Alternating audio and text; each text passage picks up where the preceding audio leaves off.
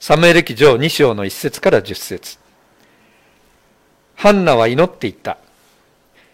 主にあって私の心は喜び、主にあって私は角を高く上げる。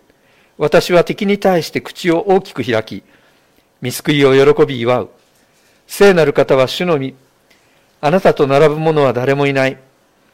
岩と頼むのは私たちの神のみ。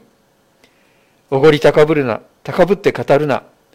思い上がった言葉を口にしてはならない。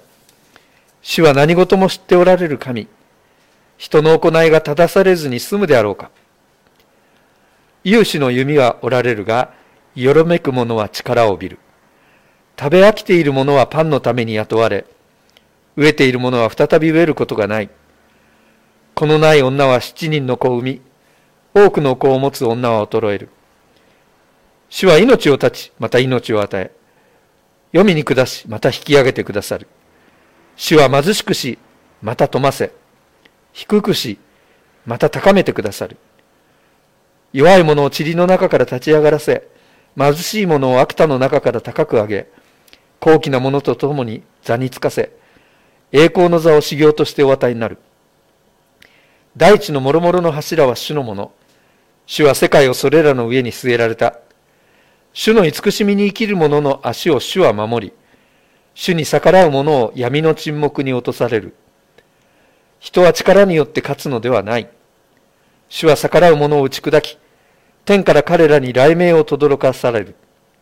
主は地の果てまで裁きを及ぼし、王に力を与え、油注がれた者の角を高く上げられる。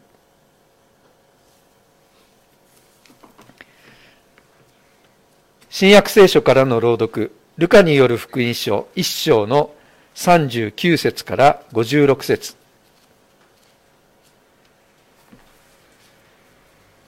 新約聖書の101ページ。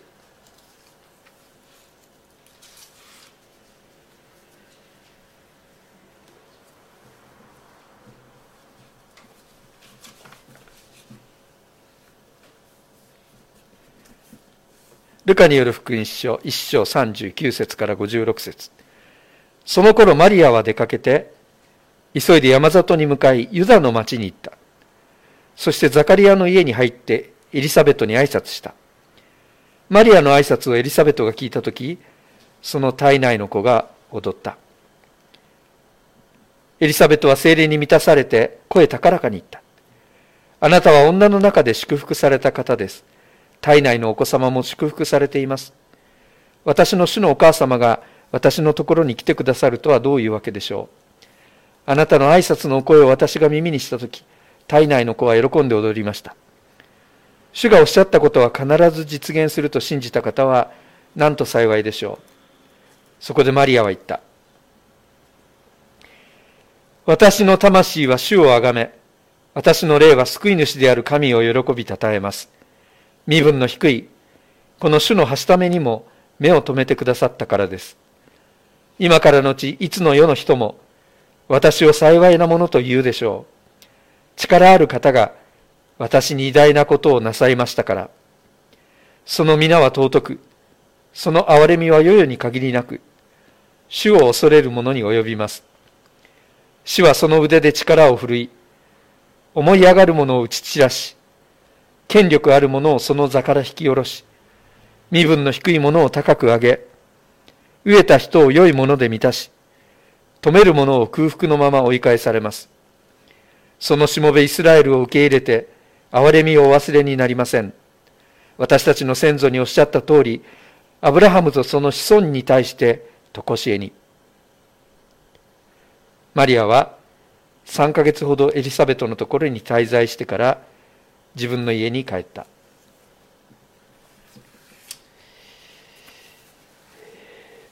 アドベントの最後の手術。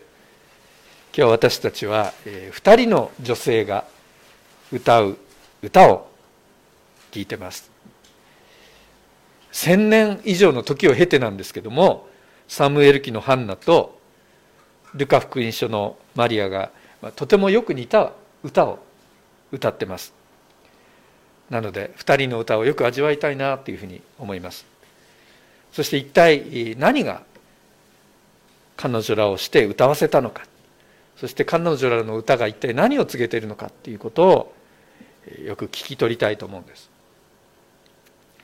ハンナっていうのはサムエルのお母さんになる人ですね。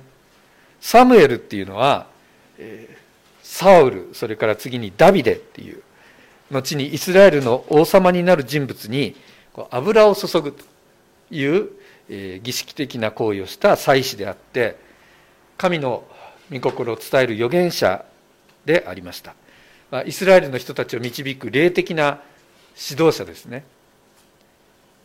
そのお母さんになったハンナっていうのは子供が生まれなくて長いこと苦しんだ人です。夫には2人の妻がいたんです。この時代はイスラエルもまだ一夫多妻だったんですね。まあ大体あの男より女の人の方が人口が、多くて女の人が余余ってしまうということがありましたし力を持っている男は何人もの女を養えると、まあ、それが誇りなんだみたいなそういう現実があったので、まあ、そういうことが必然的に生まれてたんでしょうけども。でもこれは女性にとってすごく過酷な仕組みでした。ハンナの方がなんかこう第一夫人だったみたいで夫はハンナを愛してたっていうことなんですけども、えー、でもハンナには子供ができない。でもう一人の、えー、ペニナの方は子だくさんでした。でハンナのことを敵と見ている。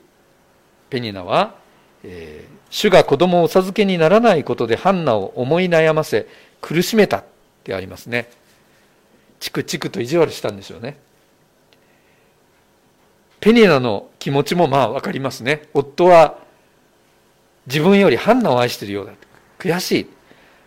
私の方がね夫のために子供をたくさん産んでるのにあの女は産めやしない。夫は私の価値をこそ認めるべきだ、まあ、その怒りがですねハンナへの意地悪になるわけです。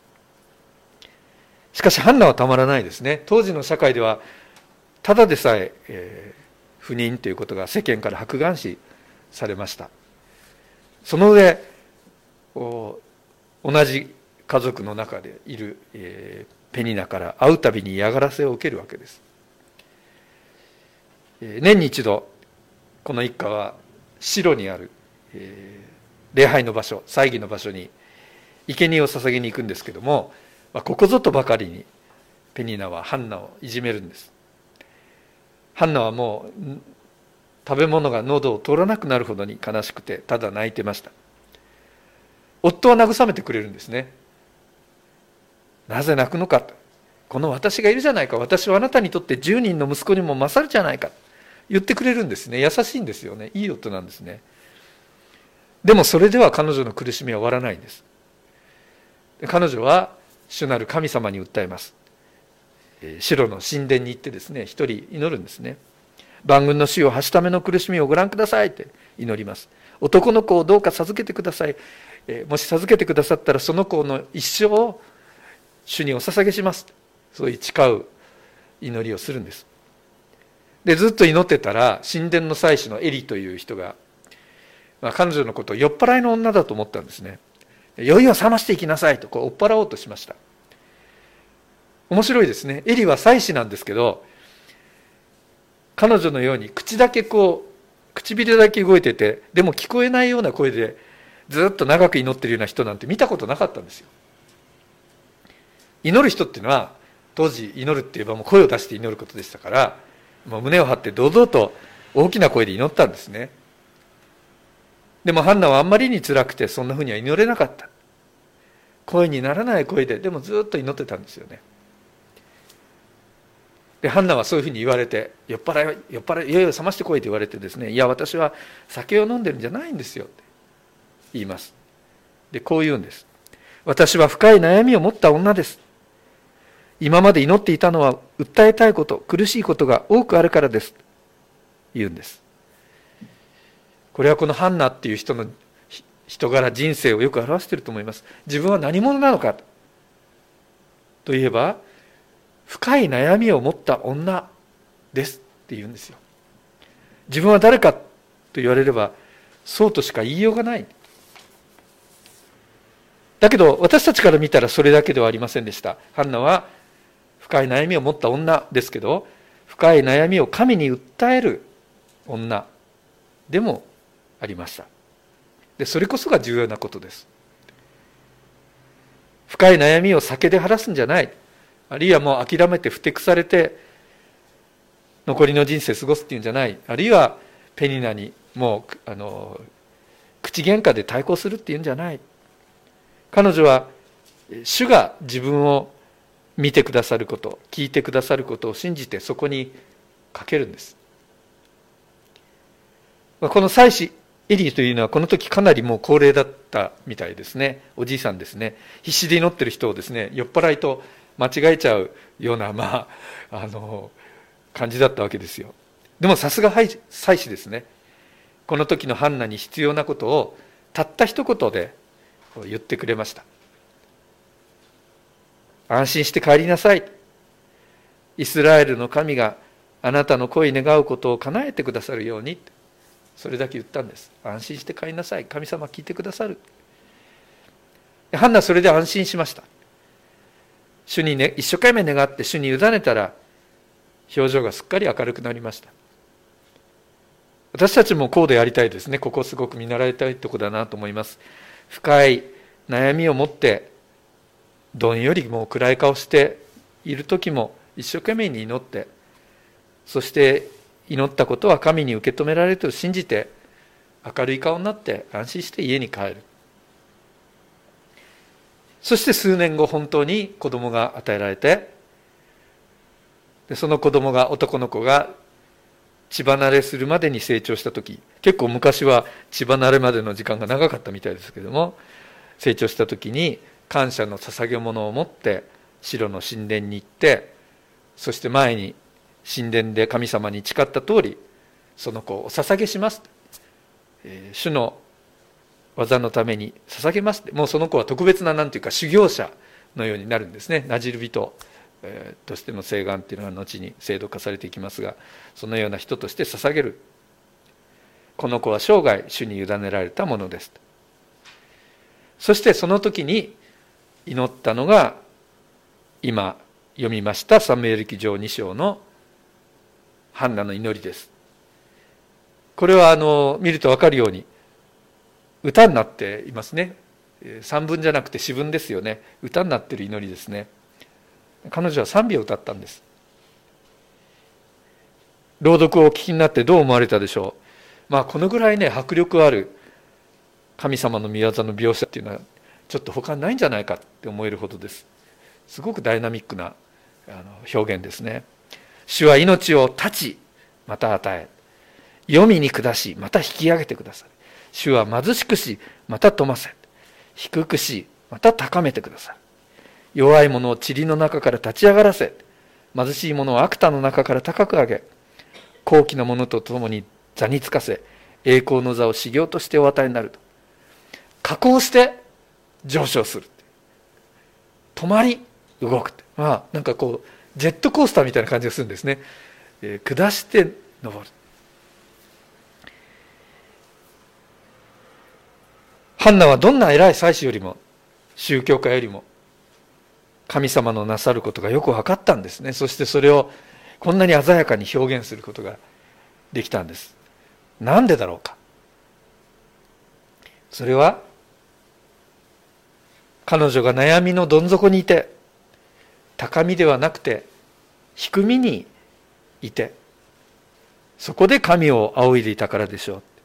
塵の中悪田の中にいてそこで神様に捉えられたからでしょう。あの本田哲郎という神父がですねこの人は大阪の寄せ場釜ヶ崎で日雇いの人たちとか家のない人たちと共に暮らしながら選挙している方であの聖書学の学者でもあって、えー、聖書の翻訳もしてるんですけどもその本田神父が繰り返し言っていることは悔い改めっていうのはギリシャ語のメタノイアっていうんだけどそのメタノイアっていうのはものを見る位置を変えるっていうことなんだと。低いところに立って見直すことなんだ高いところから低いところをこう見下ろすんじゃなくて低みに降りて小さくされている人たちのところに立って小さくされている人たちに学ぶこと。そこからものを見る世界を見ることなんだ。なぜならそこにその低みにこそ神様の御心に触れるところがあるから言うんですね、まあ、ハンナっていう人の立場を考えてみるとまさに小さくされている人でした。そしてそうだからこそ彼女の目は神様のなさる御業を鮮やかに捉えることができたんです。そしてこのハンナの祈りハンナの歌を引き継いだのがそれから千年以上経った、えー、後の時代にガリラヤのナザレという山里で暮らしていた若い娘マリアでした。マリアもまたハンナのように歌ったんです。それが後にマリアの参加と呼ばれるようになったこのルカの福音書1章46節以下の祈りです。これはまたすごい歌ですよね。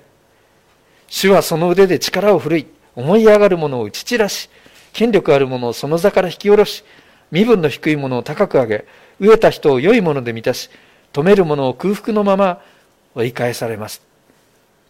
これ革命の歌って言っていいでしょう。上と下をひっくり返しちゃうんですね。転覆させちゃうんですね。アップサイドダウン。の神の恵みの技を歌ってます。マリアが天使から受胎告知を受けた時その時のマリアはおそらく1 5 6歳だったんじゃないかって言われます。あるいはもう少ししたかもしれない。広い世界をまだ全く見たことのない小さな村の娘。聖書とか神学とかを、えー、学問的に学んだことがあるわけではない娘。なぜそんなマリアがねこれほど的確に神の救いの技を語れたんだろうか。彼女もまた低みで神を仰いだからです。そして彼女にそんな彼女にイエス様が宿ったからですね。神様がこのマリアに声をかけました。呼びました。名もない何の地位もない一人の娘を大切な器として選びこれからするする救いの技の大切な器として選んでご自分の一番大切なものをお預けになりました。そして今彼女のお腹の中に救い主となる赤ちゃんが宿っている。そのイエス様のゆえでしょう。その赤ちゃんはどういう人になったのか。その人は一匹の見失われた羊を追いかける羊飼いの例えを語る人になりました。羊飼いは99匹の羊を野原に残しておいてでも行方不明になっちゃった一匹を追いかける。そしてどこまでも行って見つけ出してそれを連れ帰ったら大喜びで祝宴を開く。そんな例えを語ったその人はご自身がそのような羊飼いになられました。イエスという羊飼いは自分の命を懸けて十字架についてそして死を打ち破って復活して迷い出た一匹一匹の羊を取り戻す神の愛を貫徹されました。マリアがここで歌ったことっていうのは絵空事ではなかったんですね。イエスにおいて本当に実現される。ことでありました。このマリアの歌ですけども一番最初は「私の魂は主をあがめる」で始まります。これラテン語だと最初に来る言葉が「あがめる」「あがめます」っていうなってそれが「マグニフィカート」っていう言葉です。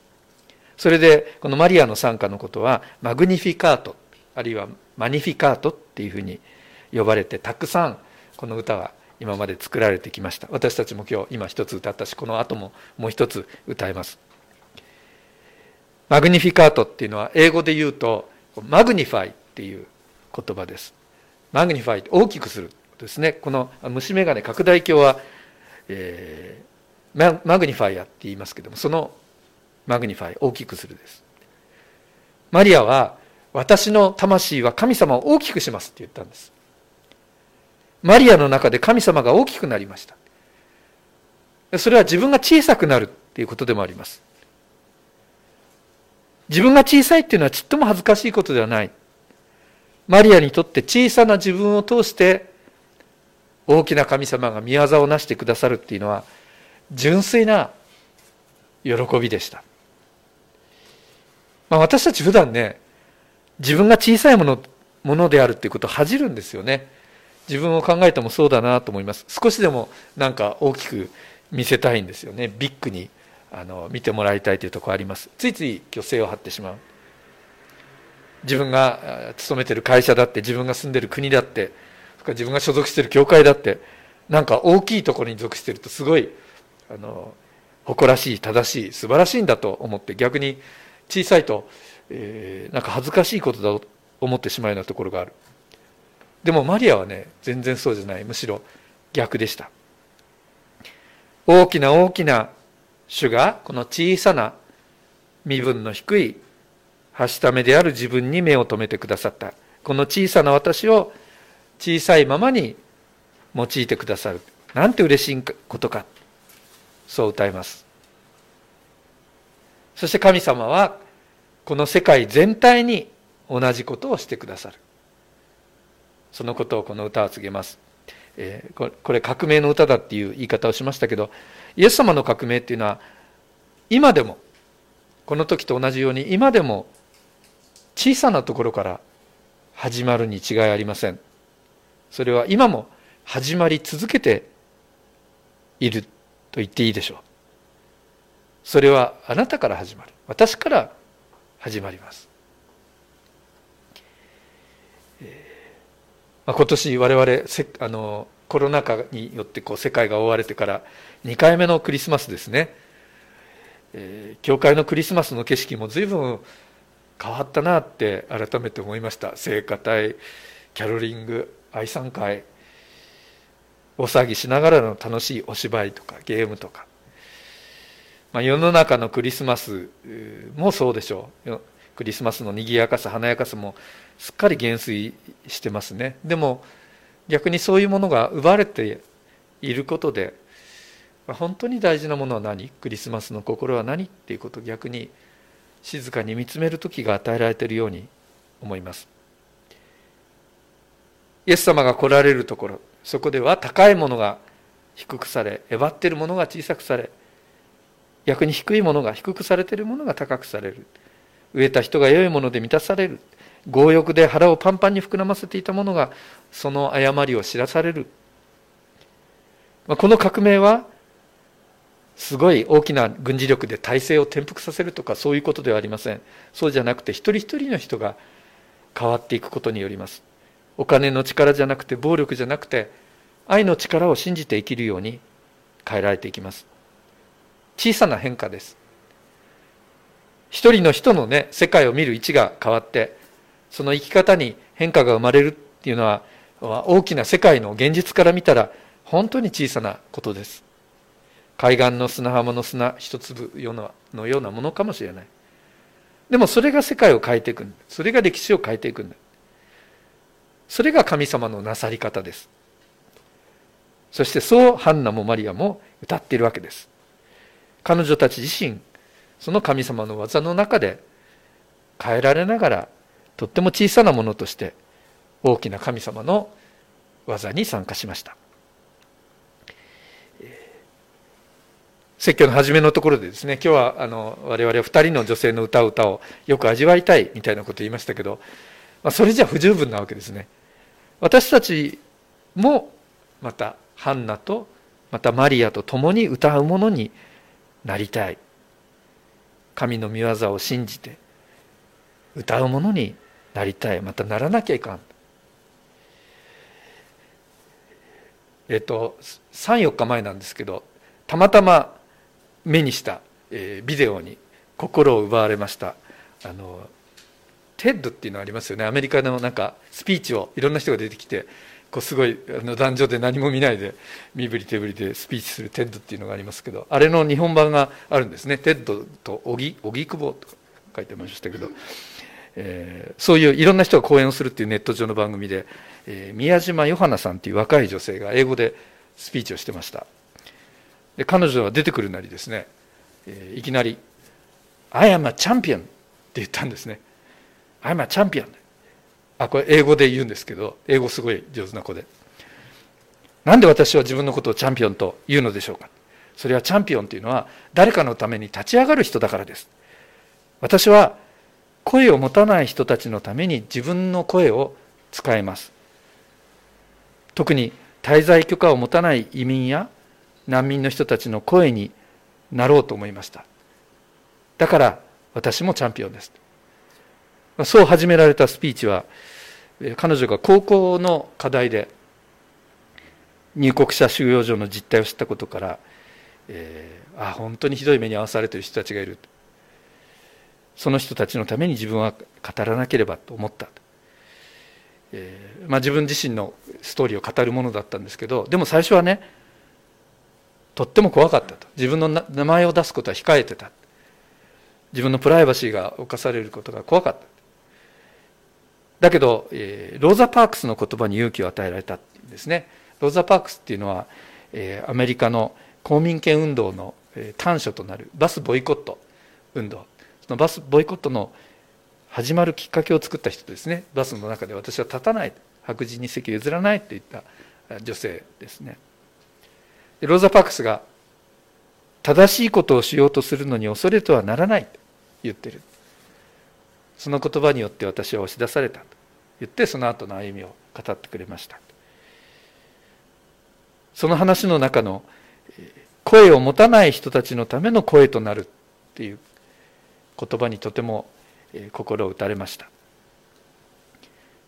今私たちの世界は特にコロナの中で格差がいよいよ広まって不条理がいよいよ深くなって声なき人たちの声がいよいよ奪われている消し去られているそういう現実があると思います。またそういう中でこの数日のことを考えてもとてもショッキングなことが続けて起こってますよね。まあ、これはとても厳しいことですあの精神的に。すでにあの不安定な中にいる人とかですね生きづらさを抱えて助けを失って本当に希望を失っている人たちがこういうニュースにはとても強く動揺を受けますから、えー、いよいよ追い込まれていくような空気になってしまう、まあ、こんな時だからこそ私たちは声なき人の声となるっていうことを自分の分において自分の責任において引き受けていかなければならないんじゃないか、まあ、ハンナはサムエルを産むっていう役割を引き受けることにおいてそれから未婚の未婚の娘であったマリアは救い主の母となるというもう社会からは容易に受け入れられないような重大な役目を引き受けることによって多くの声なき人たち救いを待っている人たちのための声になったっていうことができます。それは希望を見出しにくい希望希望を見出し得ない現実の中でそれでも希望を与えてくれる声です。神様はこの声に応えてこの声の通りに語る通りに今泣いてる人今悲しんでる人今傷んでる人を必ず救ってくださる。抱いてくださる。癒してくださる。立ち上がらせてくださる。ハンナからマリアに受け継がれた歌声は今マリアから私たちにも受け継がれています。希望なき時代にあって希望を伝える声を上げていく。神は低き者を高く上げおごり高ぶる者を低くされる。声なき者たちに神様は目を留めてくださる。そしてその人たちの中においてそしてそこから神の国を始めていてくださる。私たちは一つの声として一人の声としてその神の選挙に関わっていくものです。祈りましょう。